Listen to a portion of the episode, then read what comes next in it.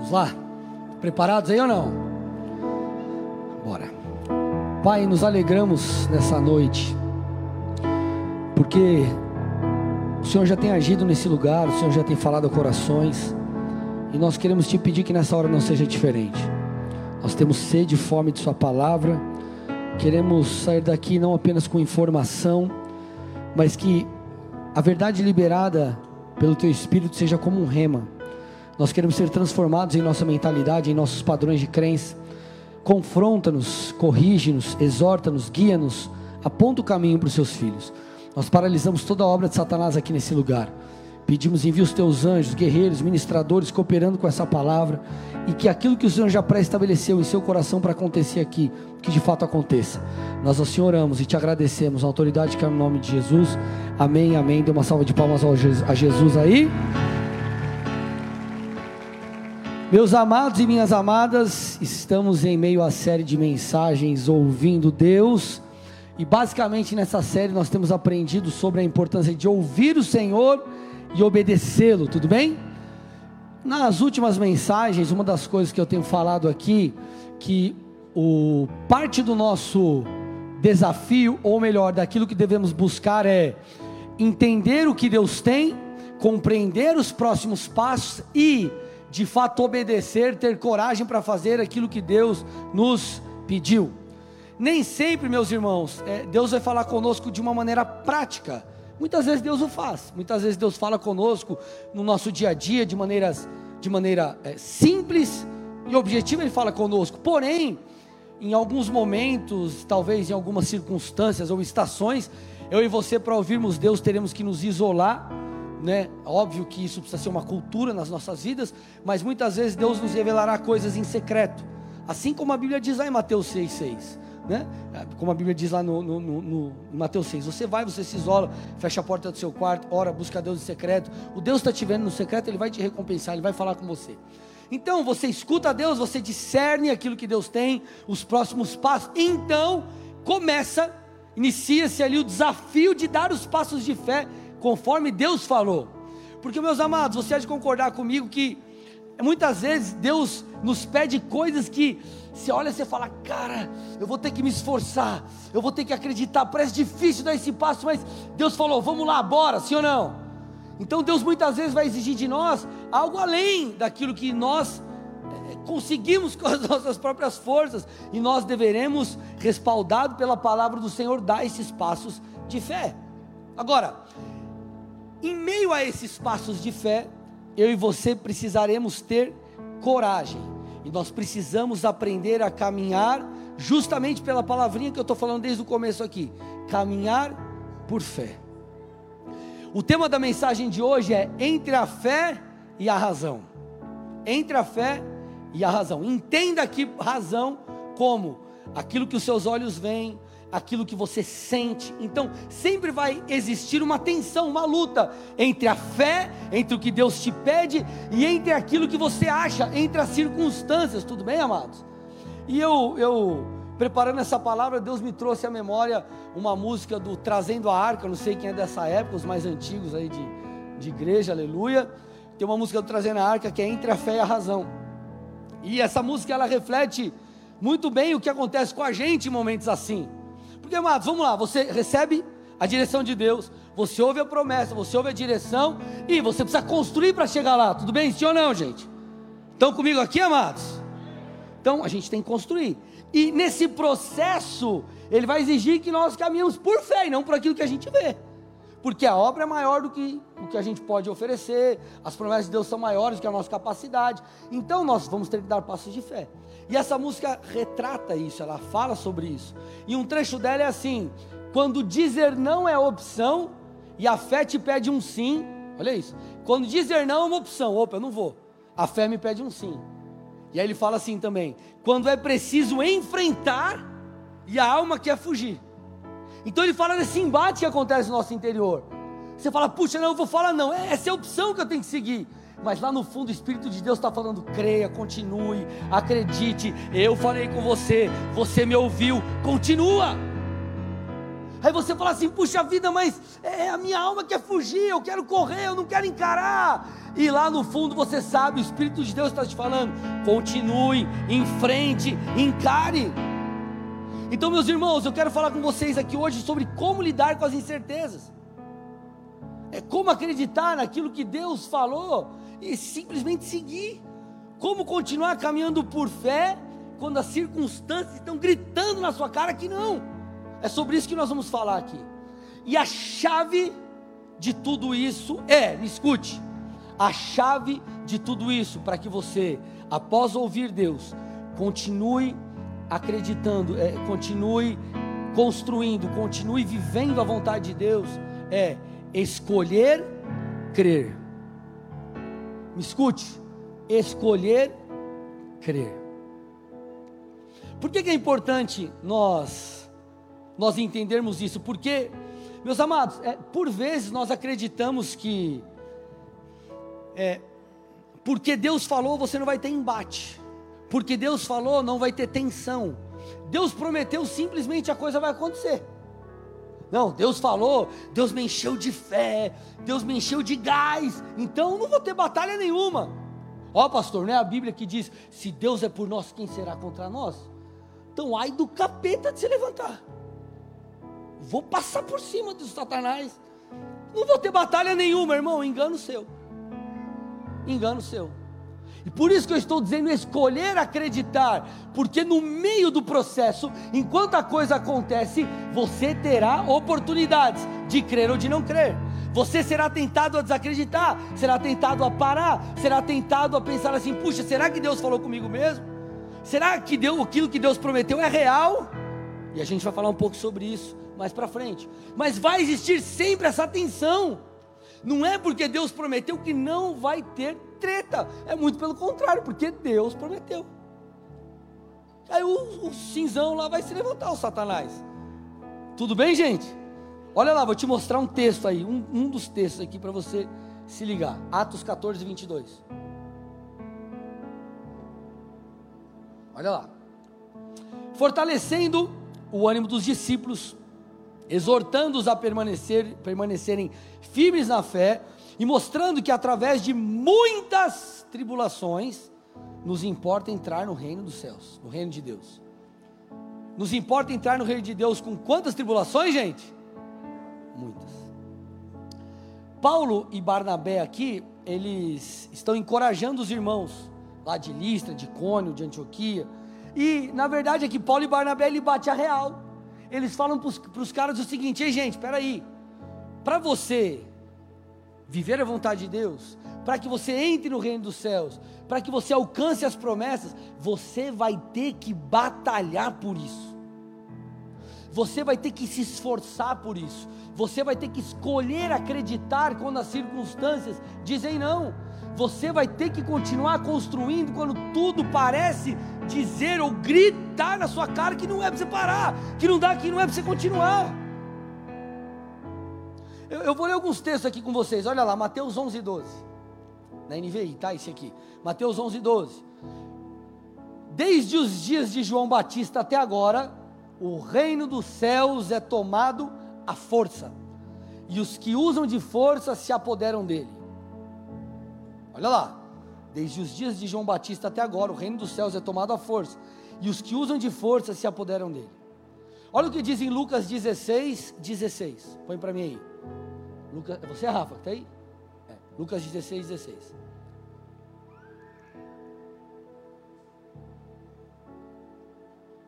Olha o que o texto diz. A lei e os profetas duraram até João. Desde esse tempo, o evangelho do reino vem sendo anunciado e todos se esforçam para entrar nele.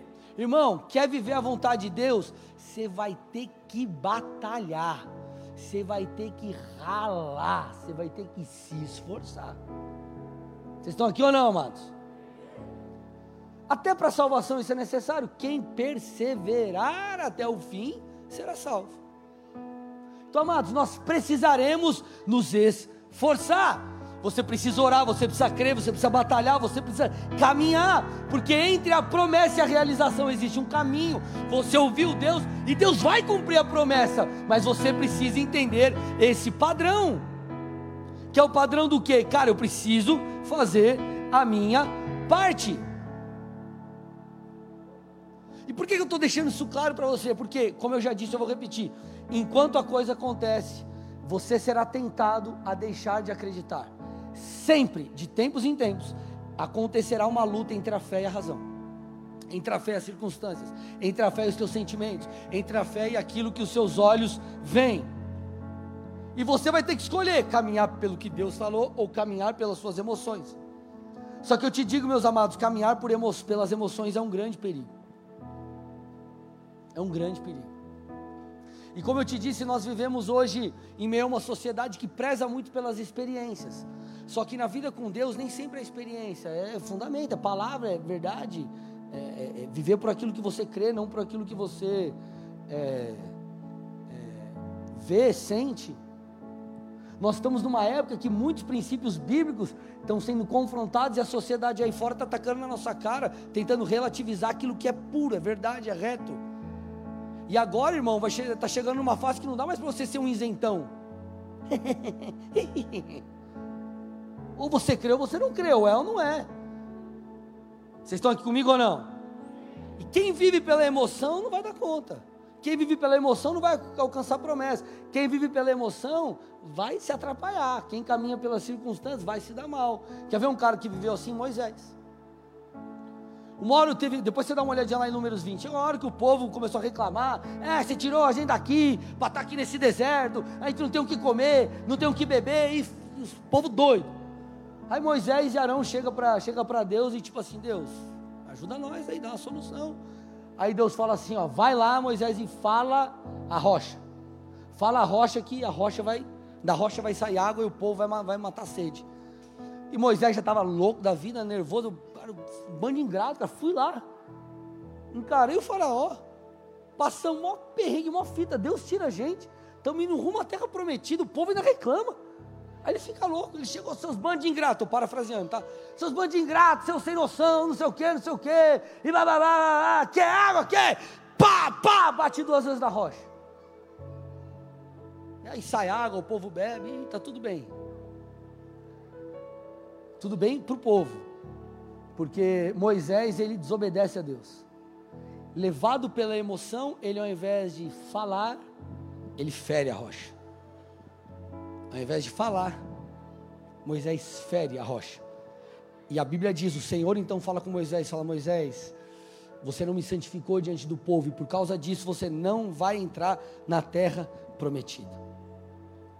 Talvez você não seja alguém que, como Moisés, cirou e feriu a rocha, gritou, esperneou, mas talvez é alguém, você tem sido alguém que tem reagido diante das circunstâncias, ao invés de escolher crer, escolher caminhar por fé.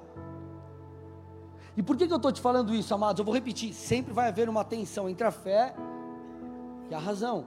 E a fé sempre será uma opção.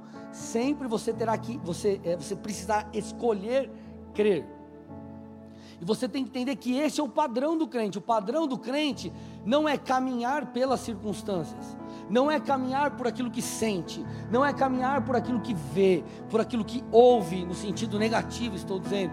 Você precisa caminhar pela fé. Esse é o padrão do crente. Em toda a sua caminhada, Deus, em cada estação, em cada tempo, Deus vai te levar a caminhar por fé. Olha para a história da sua vida com Deus. Lá no começo, talvez, você teve que dar um passo de fé. Passou um tempo, você teve que dar outro passo de fé. Passou, Deus sempre foi testando é, ou provando a sua fé, elevando a sua fé, te levando a caminhar por fé, sempre de fé. Fé, fé, fé, fé, fé. Por quê? Porque esse é o padrão do crente. Agora, qual que é o problema? Tem um monte de crente que não quer caminhar segundo esse padrão. E aí vai dar ruim você não vai viver a promessa. A Bíblia diz: o justo viverá pela fé. O justo viverá pela fé. Esse é o padrão. Tem que ser uma cultura sua. Quanto antes você entender, antes você vai chegar lá. Você tem que entender, amados, que assim, ó, o crente, ele tem uma, o cristão tem uma cultura, tem uma maneira de ver o mundo, tem uma cosmovisão, tem os seus ideais, tem os seus padrões, e nós precisamos viver assim. E a fé é um desses padrões. A fé é um desses padrões. Agora, olha, olha, olha a disparidade aqui da coisa. Um monte de crente querendo caminhar pelas circunstâncias, ficando refém daquilo que vê, sendo que para se relacionar com Deus, ele tem que falar com Deus que ele não vê. Aí o cara, você fala com, você está no chuveiro falando com Deus. Se alguém que não conhece vai achar que você é louco. Está falando com quem, ô cidadão? Falando com Deus. Mas que Deus? Deus. Cadê Deus? Está me ouvindo? Você está vendo ele? Não. Mas como que você sabe que ele existe? Ele existe? É como que você sabe? Ele falou comigo? É como que ele falou com você? Falou, ué. Mas cadê ele? Está aqui. É, é, parece papo de louco, né? Mas aí você se relaciona com Deus assim. Aí quando a gente chega diante dos desafios, a gente quer viver por lógica. A gente não quer caminhar por fé. A gente fica refém das circunstâncias, somos levados pelas emoções. E eu não estou aqui fazendo um papo de pregador que não sofre, que não chora, que não sente, que, que é um robô. Não é nada disso, irmão. Todos nós passamos. Só que eu estou tentando te dizer que, apesar de toda a tensão do momento, você precisa escolher seguir o padrão bíblico. E o padrão bíblico é fé. Se você ficar tentando lutar contra isso, você não vai viver o que Deus tem, porque Deus sempre vai exigir de você fé. É óbvio que em muitos momentos a fé vai nos levar a ter uma lógica. Tudo bem? Você vai olhar e vai falar: hum, eu deveria ir por ali, mas a Bíblia me diz isso, a lógica bíblica me diz isso, eu vou por aqui. Algumas situações vai falar: não, cara, aqui vai dar ruim. Só que em outras, cara, vai parecer ilógico você dar o passo que você tem que dar. Vai parecer, vai falar, cara, eu, eu vou alugar aquele lugar. Mas Deus falou para mim uma, duas, três vezes. E as circunstâncias que não, mas Deus está falando, vai agora. Aí você, vai existir essa tensão. Existiu essa tensão nas nossas mudanças de barracão, existiu essa tensão na história de várias pessoas aqui, em N situações. E eu te digo que ela vai continuar existindo, por quê? Porque é uma forma de você mostrar sua dependência de Deus e de você ativar o que precisa ser ativado para Deus liberar o que Ele tem. Fé é o padrão. Fé é o padrão. Todo mundo que está inserido em uma cultura, em um contexto, em uma, vou usar esse termo aqui, tribo, tem um padrão. Por exemplo, você pega ali os atletas, um atleta de alto nível. O cara tem que fazer o quê? Comer bem, sim ou não? Dormir bem, cuidar do corpo. É, o cara tem que cuidar da saúde. Ele não pode frequentar determinados lugares, ele tem um horário talvez para dormir. O cara de alto nível, estou falando um cara que é da zoeira, tudo bem? O cara vai ter que viver debaixo daquele padrão, porque exige-se dele isso. Isso em qualquer lugar, inclusive cristão. Tem um padrão. Não estou falando padrão no sentido chato. Estou dizendo que o cristão tem que viver como um cristão, senão não faz sentido. Que sentido faz você falar que você crê em Cristo, mas você não vive como um cristão? Então você não crê. Ah, eu creio, pastor. Mas se você crê e sua fé não é manifestada em obras, você não crê, segundo a Bíblia. Crê, então faz. Você acredita e você se move. A fé te leva a uma ação, a fé te leva a uma prática. Tudo bem, amados? Então você tem que olhar para a Bíblia não como um livro que vai te dar uma ideia. A Bíblia tem que ser o seu manual de vida. Tipo, que, sabe quando você vai entrar às vezes numa empresa e chega lá o cara e fala, ó, aqui assim, assim, assim, assim, assim, assim, assim, assim, assim, assado. Ou você recebe, quando fui trabalhar no banco, eu recebi um, tipo, um manual, assim, de, de conduta, essas coisas assim, do banco. Né? É tipo isso. Não estou falando no sentido de regras e leis, não é isso. Estou dizendo no sentido que Deus, Ele diz, ei, filho, eu espero isso de você.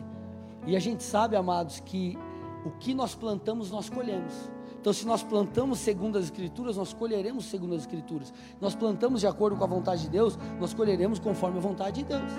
E a Bíblia é clara nesses, nesses pontos. Por exemplo, Salmo 1, Salmo muito conhecido, põe lá.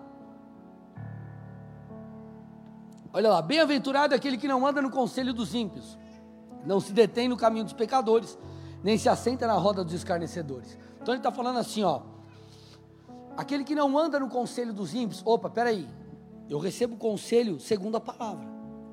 Deus vai usar pessoas, pode usar pessoas, mas eu vivo conforme o conselho da palavra, não conforme o conselho da novela, da série, da sociedade, aí não sei da onde, não sei dos que, das não sei do que, enfim. Eu não me detenho no caminho dos pecadores, nem me assento nas rodas dos escarnecedores. Eu não, eu não, eu me, eu influencio. Eu posso estar com essa galera e eu vou influenciar, mas eu não vou me deixar ser influenciado. E quando nós entendemos o padrão bíblico, então nós colhemos do fruto disso. Versículo 2, verso 2. Verso 2. Pelo contrário, seu prazer está na lei do Senhor, e nessa lei medita dia e noite. Verso 3. Olha lá o resultado. Ele é como árvore plantada junto a uma corrente de águas que no devido tempo dá o seu fruto e cuja folhagem não murcha, e tudo o que ele faz será bem sucedido. Você será então como uma árvore plantada junto a ribeiros de águas, você receberá nutrientes espirituais, vida, alegria, plenitude, e o texto está dizendo: aquilo que você fizer, obviamente, né? Não está dizendo que a gente não vai passar por momentos ruins, mas está falando que a bênção de Deus estará sobre nós. Então existe um padrão, e dentre o padrão do crente, um deles é a fé. Só que fé, crer, sempre vai ser uma escolha, nunca será um sentimento. Porque, irmãos, se Noé dependesse de sentimento, talvez ele tinha parado de construir aquela arca no segundo mês. Se Abraão, Moisés, se Moisés dependesse de, de, de sentimento, irmão, Deus falou para ele: vai lá e liberta meu povo do Egito. Mas Deus não falou que ele tinha que encarar nove vezes Faraó, Deus mandaria nove pragas, e só na décima o povo seria liberto. Deus não falou que os egípcios iam persegui-los e eles se depariam com aquele terror de estar na frente do mar, aqui na minha frente do mar, atrás os egípcios vindo pegar para matar todo mundo. Se ele dependesse de sentimento, ele não viveria. Só que, amados, entenda uma coisa: nós não podemos ser uma geração baseada em sentimentos. Senão a gente, desculpa usar esse termo, a gente vai ser mimizento, vitimista. Aí, ah, ah não, mas feriu o meu ego.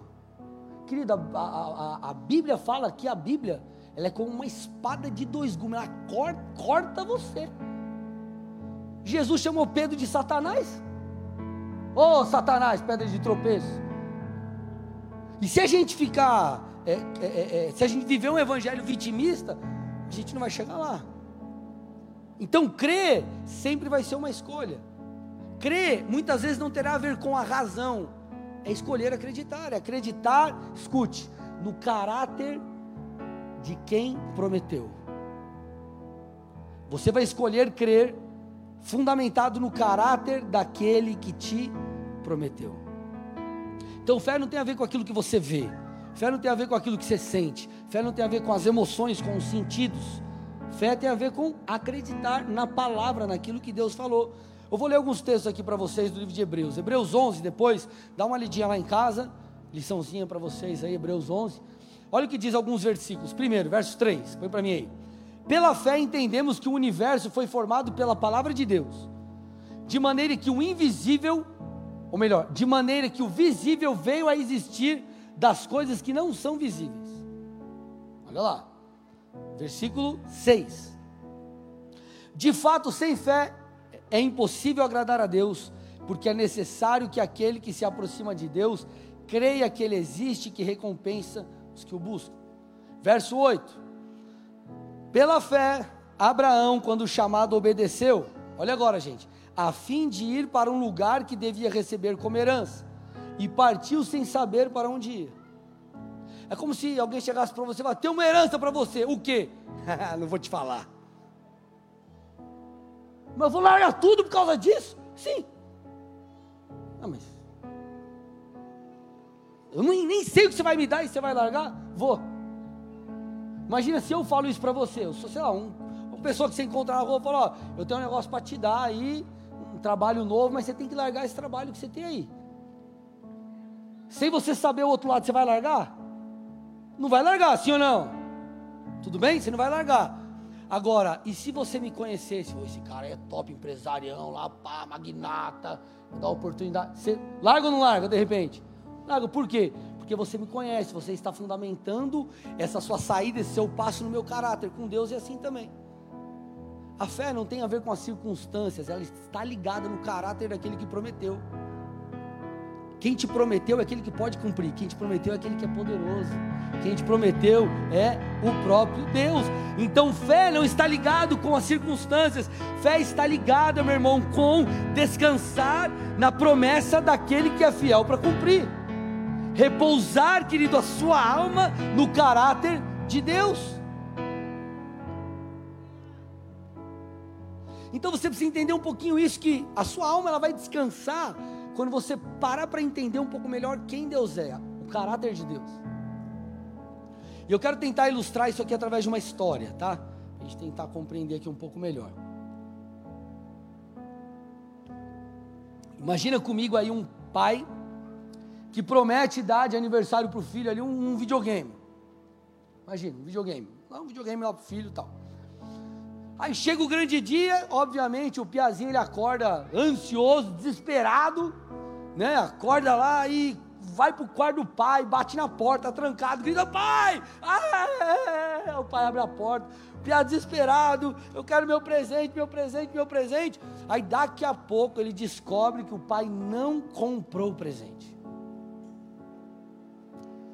O que, que acontece com esse menino? Esse menino fica frustrado e essa frustração ela é tão profunda que ele é, gera nele uma descrença em relação ao pai. Ele passa a desacreditar nas promessas de seu pai. Agora, vamos tentar avaliar isso sobre a ótica do pai. Por que o pai não deu o presente para o menino? Se eu tivesse escutando essa história, eu diria que três coisas poderiam ter acontecido. Primeira, vocês estão comigo? O pai não tinha mais condições financeiras de comprar o presente. Quando ele prometeu, estava com grana. Aconteceu alguma coisa imprevista e ele não teve mais o dinheiro e não comprou.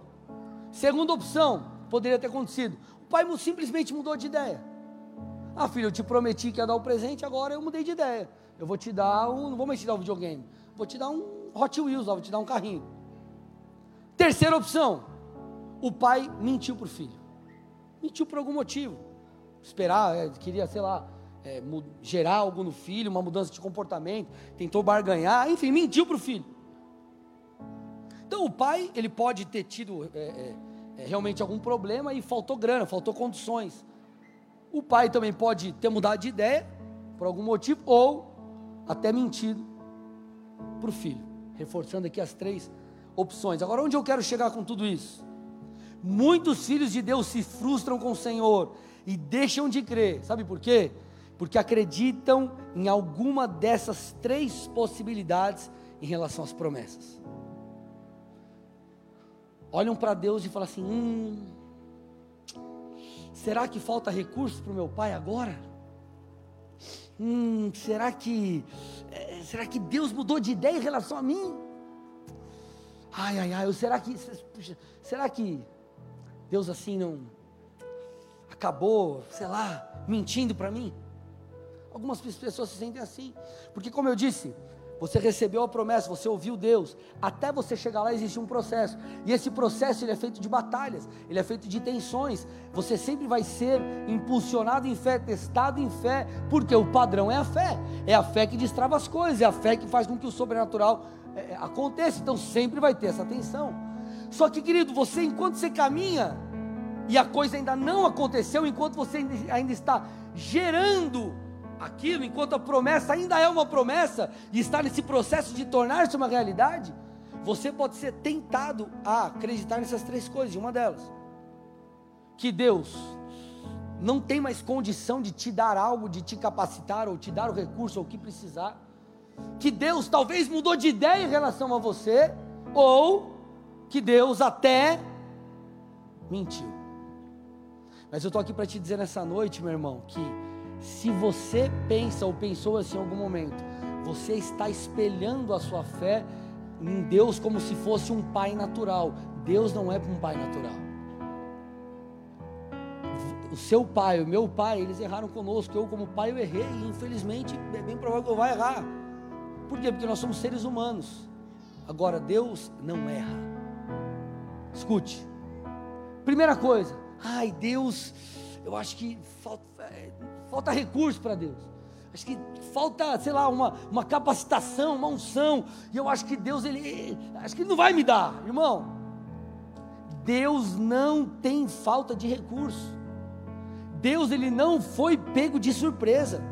A situação que talvez você está enfrentando, talvez o monte que está diante de você, ele não é grande demais, de tal forma que Deus não possa fazer você passar por cima disso. Filipenses 4,19: O meu Deus, segundo a sua riqueza em glória, há de suprir em Cristo Jesus tudo que vocês precisam. Então Deus ele vai te dar estratégia, ele vai te dar unção, ele vai liberar recursos. Deus é capaz. Nós nos esquecemos de, de, de um texto muito simples, Lucas 1,37. Porque para Deus nada é impossível. Para Deus não há nada impossível. Então, irmão, esquece. O Deus que prometeu é o Deus que pode cumprir. E ó, escute uma coisa. Deus sabe de todas as coisas. Deus não, é, é, é, quando Deus ele te prometeu, ele falou que ele ia te usar, por exemplo, ele sabe, ele sabe quem você é. Ele, ele sabe as suas condições, ele sabe as suas habilidades, ele sabe até onde você pode chegar, ele sabe. Eu não estou falando que você não tem que se esforçar, você deve fazê-lo. Mas Deus sabe. E mesmo Deus sabendo quem você é, Ele escolheu acreditar em você e te chamar. Mesmo Deus sabendo quem eu sou, Ele escolheu me chamar. Deus não foi enganado, não, irmão. Puxa, acho que Deus olhou para mim, tipo empresário de futebol, né? Viu lá um jogador, esse cara vai dar bom, é grande promessa. Depois foi ver que Piazinho fez um jogo lá, meteu uns gols, e o cara investiu no cara errado, achou que o cara é bambambam bam, bam, e o cara não era. Não é assim, não, irmão. Deus sabe. Deus sabe quem a gente é, sabe que a gente trai, Deus sabe tudo isso. Sabe onde, onde a gente vai? Lógico, a gente tem que se santificar, se posicionar e fazer a nossa parte, se esforçar. Falamos sobre isso. Mas eu quero que você entenda: Deus não se enganou quando Ele te escolheu. Alô? Deus não se enganou quando Ele te escolheu. Olhe para o irmão do seu lado e fala: Deus acredita em você. A pergunta é agora: você acredita em si mesmo? Tudo bem, amados? Segunda coisa aqui. Vamos espelhar aqui, vamos tentar fazer analogia dessa, dessa ilustração do filho. Ai, puxa, acho que meu pai, né? O pai pode ter voltado atrás daquilo que ele prometeu. Eu te pergunto, será que Deus volta atrás do que ele promete? Talvez você tenha prometido algo para alguém e voltado atrás, mas Deus não faz isso. Deus sabe para quem Ele dá a promessa. Deus se garante no que Ele promete. Tiago 1,17.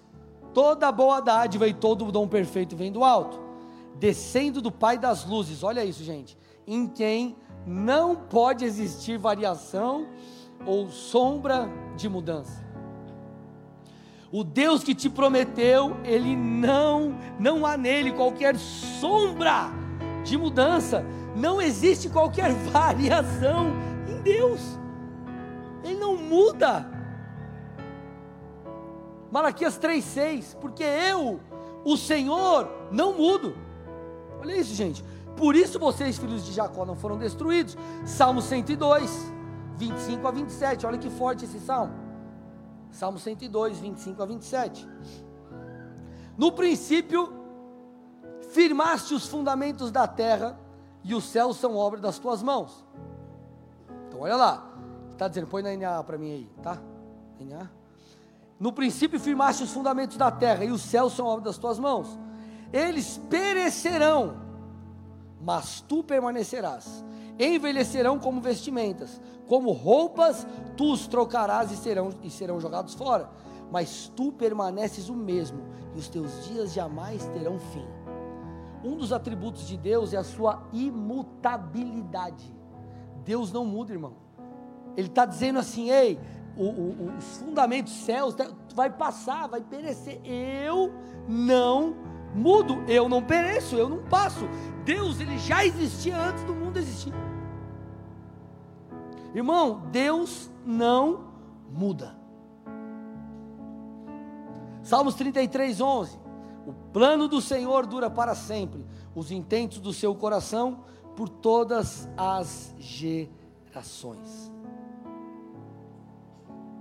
Quando você vê talvez na palavra alguma coisa assim, ah, por exemplo, lá em Nínive, Deus é, é, é, viria com o juízo, mandou Jonas pregar, vir com juízo, e puxa, aí daqui a pouco Deus mudou de ideia e não veio mais com juízo em relação ao povo. Gente, pelo amor de Deus, isso não tem a ver com a imutabilidade de Deus. Deus não, ele não começou a mudar, Deus não é, é agora mutável. Aquilo diz respeito a uma reação que Deus teve diante de uma posição do povo. Opa, povo estava em pecado, viria juízo, era a colheita da consequência. Agora o povo se arrependeu, Deus então estendeu a misericórdia dele. É um princípio. Se arrependeu, Deus então veio com perdão. Não tem a ver com Deus mudar. Tudo bem, amados? Deus não muda. Olha para o irmão do seu lado e fala: Deus não muda.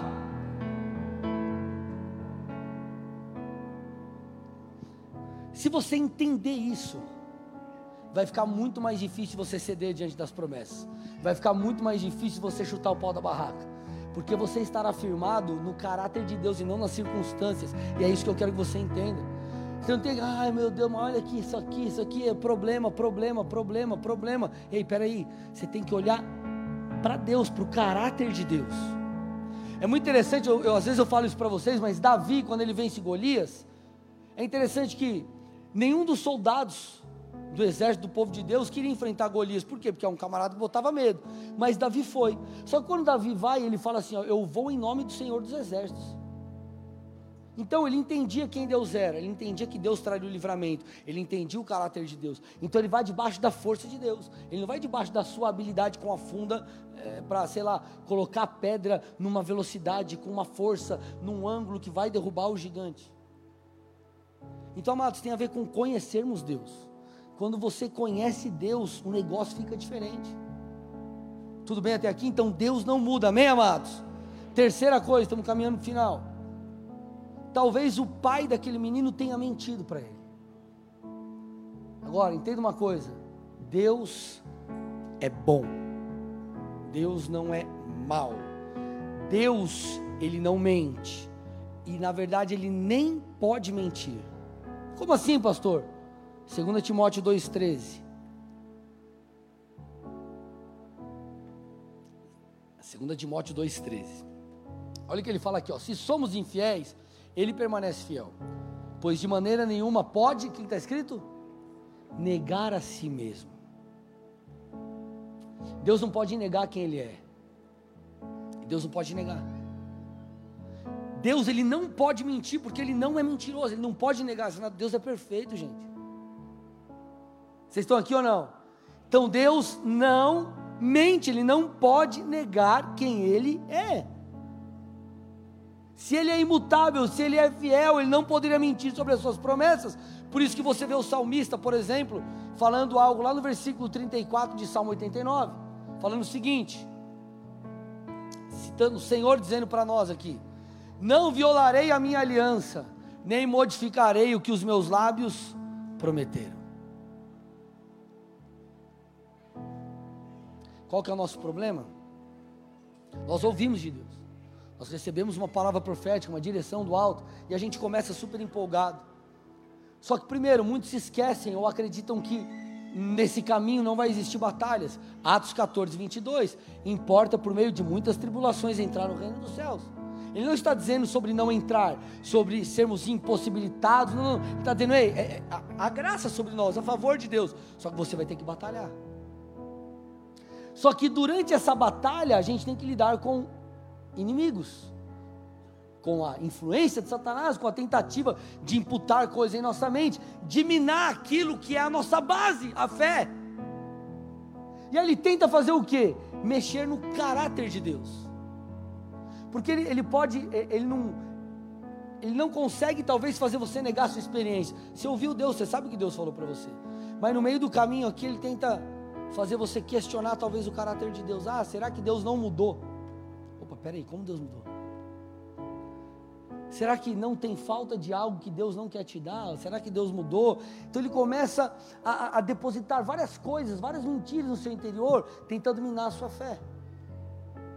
E é justamente esse abafar da fé, esse minar da fé que nos impedirá de acreditar que Deus vai cumprir aquilo que Ele prometeu e tem condições de cumprir.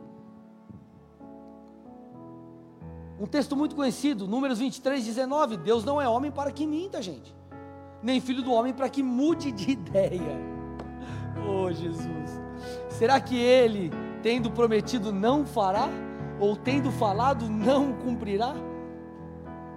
Gente, Deus não tem falta de nada. Deus não volta atrás em suas promessas, Deus não mente. Talvez alguém não viveu a promessa, não foi porque Deus mudou, foi porque a pessoa não quis. O cara não viveu segundo os padrões bíblicos. Aí, irmão, aí não tem jeito. Deus não é, Deus não é um robô. Não tem um chip agora, chip modo moralidade. Tuf, aí você vira um santinho. Tudo bem, gente? Vocês estão aqui? Então nós temos que crer. E muitas vezes a fé ela vai ser ilógica.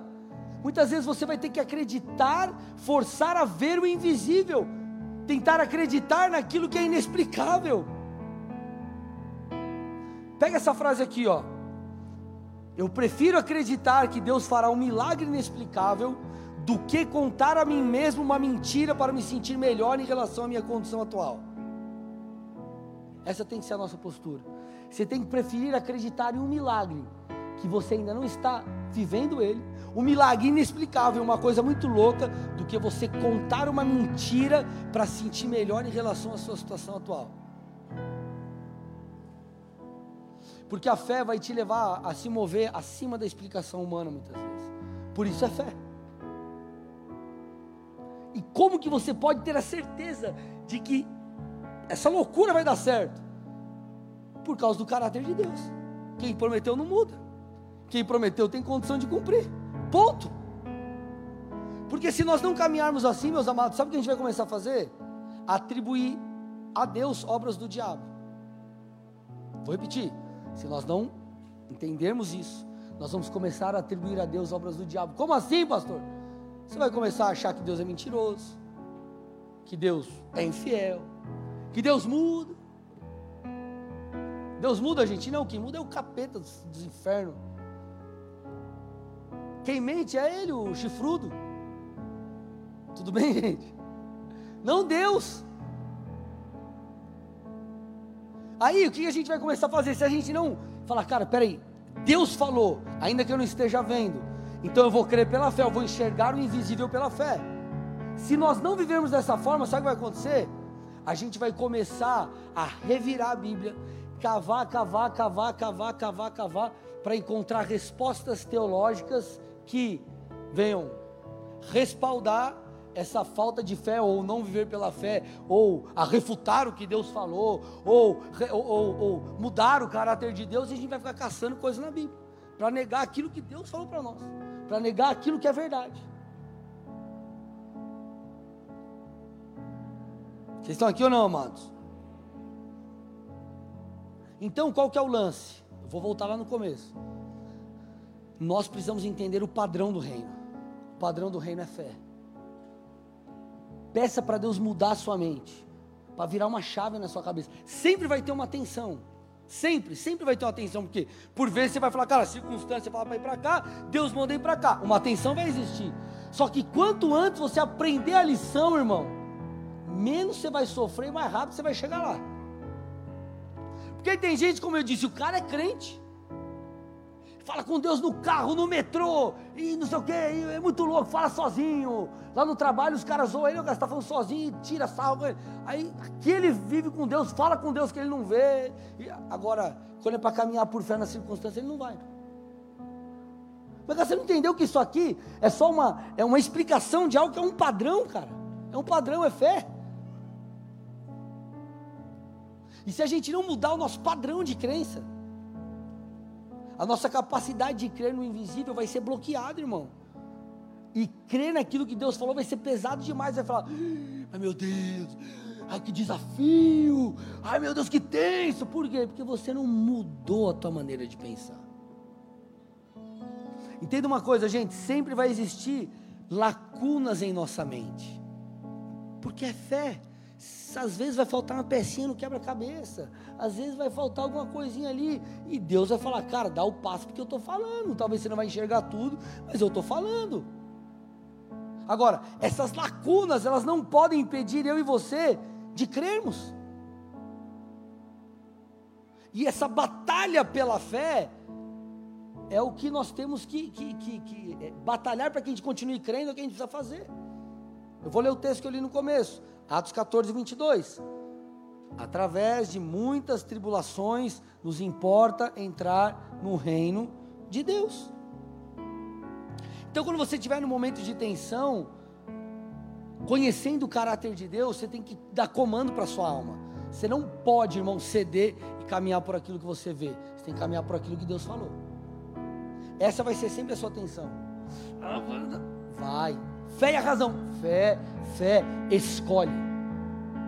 Tem um salmo que Davi, salmo, salmo de Davi, salmo 103, que ele me parece um salmo onde Davi estava num momento mais ou menos assim. Porque olha que interessante.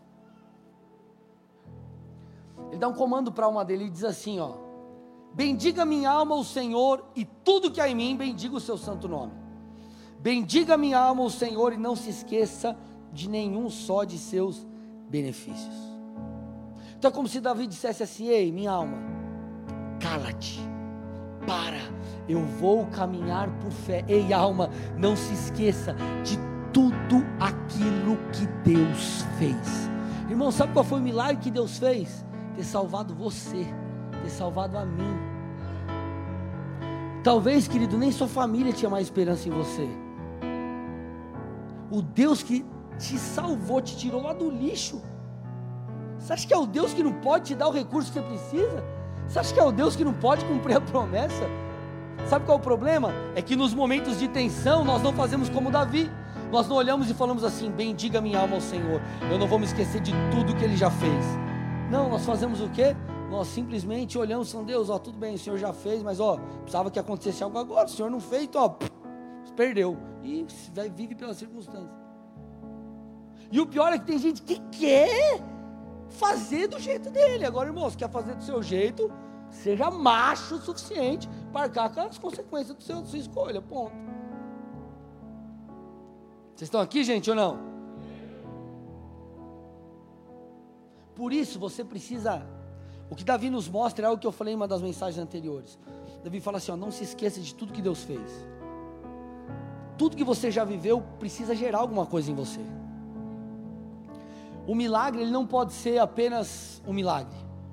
Ó, oh, que legal, lá atrás, tá vendo? Deus proveu. Ó, oh, lá atrás, Deus fez algo por mim. Puxa, que legal. Deus me protegeu, Deus me livrou, Deus me abençoou. Legal, top, é uma experiência.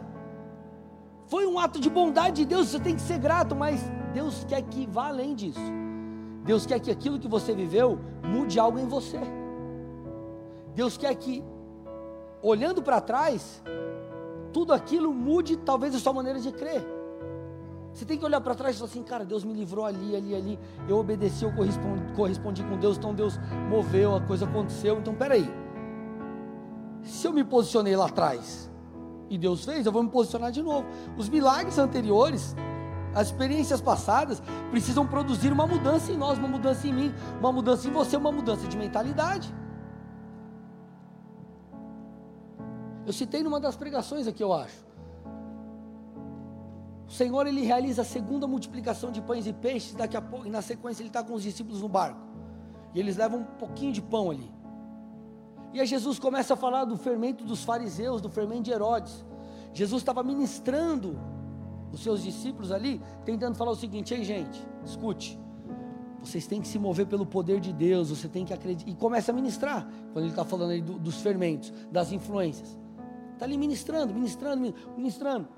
Aí os discípulos eles pegam e, e, e, falam mais ou menos assim: puxa, será que ele falou, citou fermento? Porque a gente não trouxe pão? porque a gente esqueceu de pegar uns pães lá que multiplicou e trazer. Aí Jesus, aí Jesus os repreende. É como se Jesus dissesse assim: Cara, vocês não entenderam ainda. Se o problema fosse pão, eu teria multiplicado mais uma vez como eu fiz atrás. Por favor, eu quero levar vocês a coisas maiores. E vocês estão aqui preocupados com pão. Se fosse pão, eu, eu, eu multiplicava. E é mais ou menos isso que Jesus quer fazer com a gente. Ele quer, cara, ei, tudo que você já viveu precisa levar você para um nível novo. Vira a fita, velho. Vamos, muda. Já não te ensinei que você pode crer em mim? Já não ensinei. Vamos, vamos, vamos, passo, vai embora. Cresce, desenvolve a sua salvação. É isso que o Senhor espera de mim e de você. Sempre vai existir a luta entre a fé e a razão. Só que que as suas lutas sejam lutas maiores no que diz respeito a projetos maiores, a coisas maiores, mas o princípio é o mesmo. Então, enquanto nós insistirmos em viver pelas circunstâncias, viver segundo as emoções, a gente vai se lascar. Não vamos viver o que Deus tem.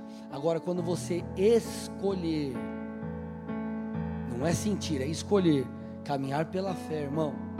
Você pode acreditar que Deus vai derramar graça em cada etapa do processo, vai te auxiliar, vai te guiar e você verá as promessas de Deus se tornando uma realidade.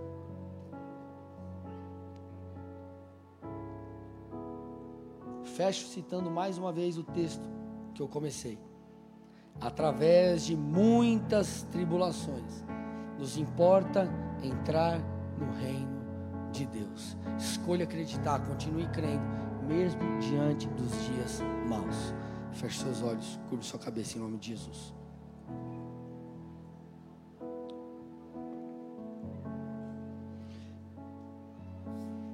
Eu quero aqui primeiramente fazer uma oração por você que está visitando a igreja, talvez seja a sua primeira, segunda ou terceira vez, não sei. Ou você que está aí na internet, mas você que ainda não tem um relacionamento real e vivo com Jesus. Você precisa entender algo. É, Para Deus não existem coincidências. Se você está aqui no presencial ou no online ouvindo, assistindo essa mensagem, é porque Deus assim desejou e preparou. E Ele fez tudo isso para quê? Para que você saiba que você é amado é muito interessante porque nós só podemos amar a Deus porque Ele nos amou primeiro. Então, Deus ele vem em nossa direção. Ele veio em nossa direção através de Jesus. Ele veio até você através dessa pregação. E Ele está aí chamando você. Chamando você para um relacionamento novo, diferente, profundo. Para que você o conheça. Para que você viva uma nova vida. Agora, o que nos possibilita essa nova vida é o entendimento de que Jesus é o Filho de Deus e essa, essa, esse manifestar da nossa necessidade dele. Sabe, queridos, quando nós reconhecemos que somos pecadores, que precisamos de salvação, quando reconhecemos que precisamos de Jesus, Jesus, confessamos o seu nome, algo diferente acontece, algo novo acontece. A Bíblia chama esse algo novo de novo nascimento. Então nós nascemos espiritualmente. E isso possibilita que a gente tenha um relacionamento de pai e filho com Deus. Não mais um relacionamento de criatura e criador. Você se aproxima de Deus. Porque Jesus morreu na cruz justamente por isso, para que a gente se, para que nos tornássemos próximos de Deus, para que tivéssemos acesso a Ele novamente, intimamente falando. Então, se nessa noite você diz assim, puxa, pastor, eu, eu preciso de salvação mesmo. Eu sei que eu sou pecador, eu, eu quero entregar minha vida a Jesus, eu quero, eu quero conhecê-lo de verdade. Se você é essa pessoa aí no seu lugar, quero que você faça algo muito simples, tá? Todos de olhos fechados, por favor. Então aí no seu lugar, aqui no presencial ou mesmo na sua casa, coloque a mão no seu coração onde você está e repita uma oração comigo. Diga assim: Senhor Jesus. Senhor Jesus. Nessa noite. Nessa eu noite. Reconheço eu reconheço. Que tu és o filho de Deus. Que tu és o filho que de veio Deus. a esse mundo. Que veio a esse morreu mundo. no meu lugar. Morreu no meu lugar. Mas ressuscitou. Mas ressuscitou. E está vivo. Está vivo. Eu te confesso. Eu te confesso. Como meu Senhor. Como meu Senhor. E Salvador. E Salvador. Peço perdão. Peço perdão. Por todos os meus pecados. Por todos os meus pecados. E que a partir de hoje. E que a partir de eu hoje. vivo um tempo novo. Eu vivo um tempo novo. Eu te agradeço. Eu te agradeço. Pelo novo nascimento. Pelo novo nascimento. E peço ao Senhor. E peço ao Senhor. Me guie. Me guie em direção às suas promessas. Em direção às suas promessas. Para que o seu nome. Para que o seu seja nome exaltado. Seja exaltado. Através da minha vida. Através da em minha nome vida. de Jesus. Em nome de Jesus. Pai, eu entrego cada uma dessas vidas a Ti. Meu Deus, eu fui profundamente tocado pelo Senhor quando eu entreguei minha vida a Ti. Eu peço que o mesmo aconteça com os meus irmãos. Que eles saiam daqui com uma experiência profunda. Que eles possam sair daqui tocados pelo Teu Espírito. Nós te agradecemos, Pai, cremos no novo nascimento. Pedimos que o Senhor possa guiá-los agora nessa nova jornada, conectando, Pai, os meus irmãos com pessoas que irão auxiliá-los nesse processo, nessa caminhada. Eu peço que todas as Suas promessas se cumpram, Pai, na vida dos meus irmãos. Então, guia-os. Eu declaro o Teu favor sobre as finanças, sobre a família, sobre as emoções, sobre cada área da vida dos meus irmãos e irmãs. Nós assim oramos e te agradecemos em nome de Jesus. Amém. E amém. Dê uma salva de palmas a Jesus. Aleluia.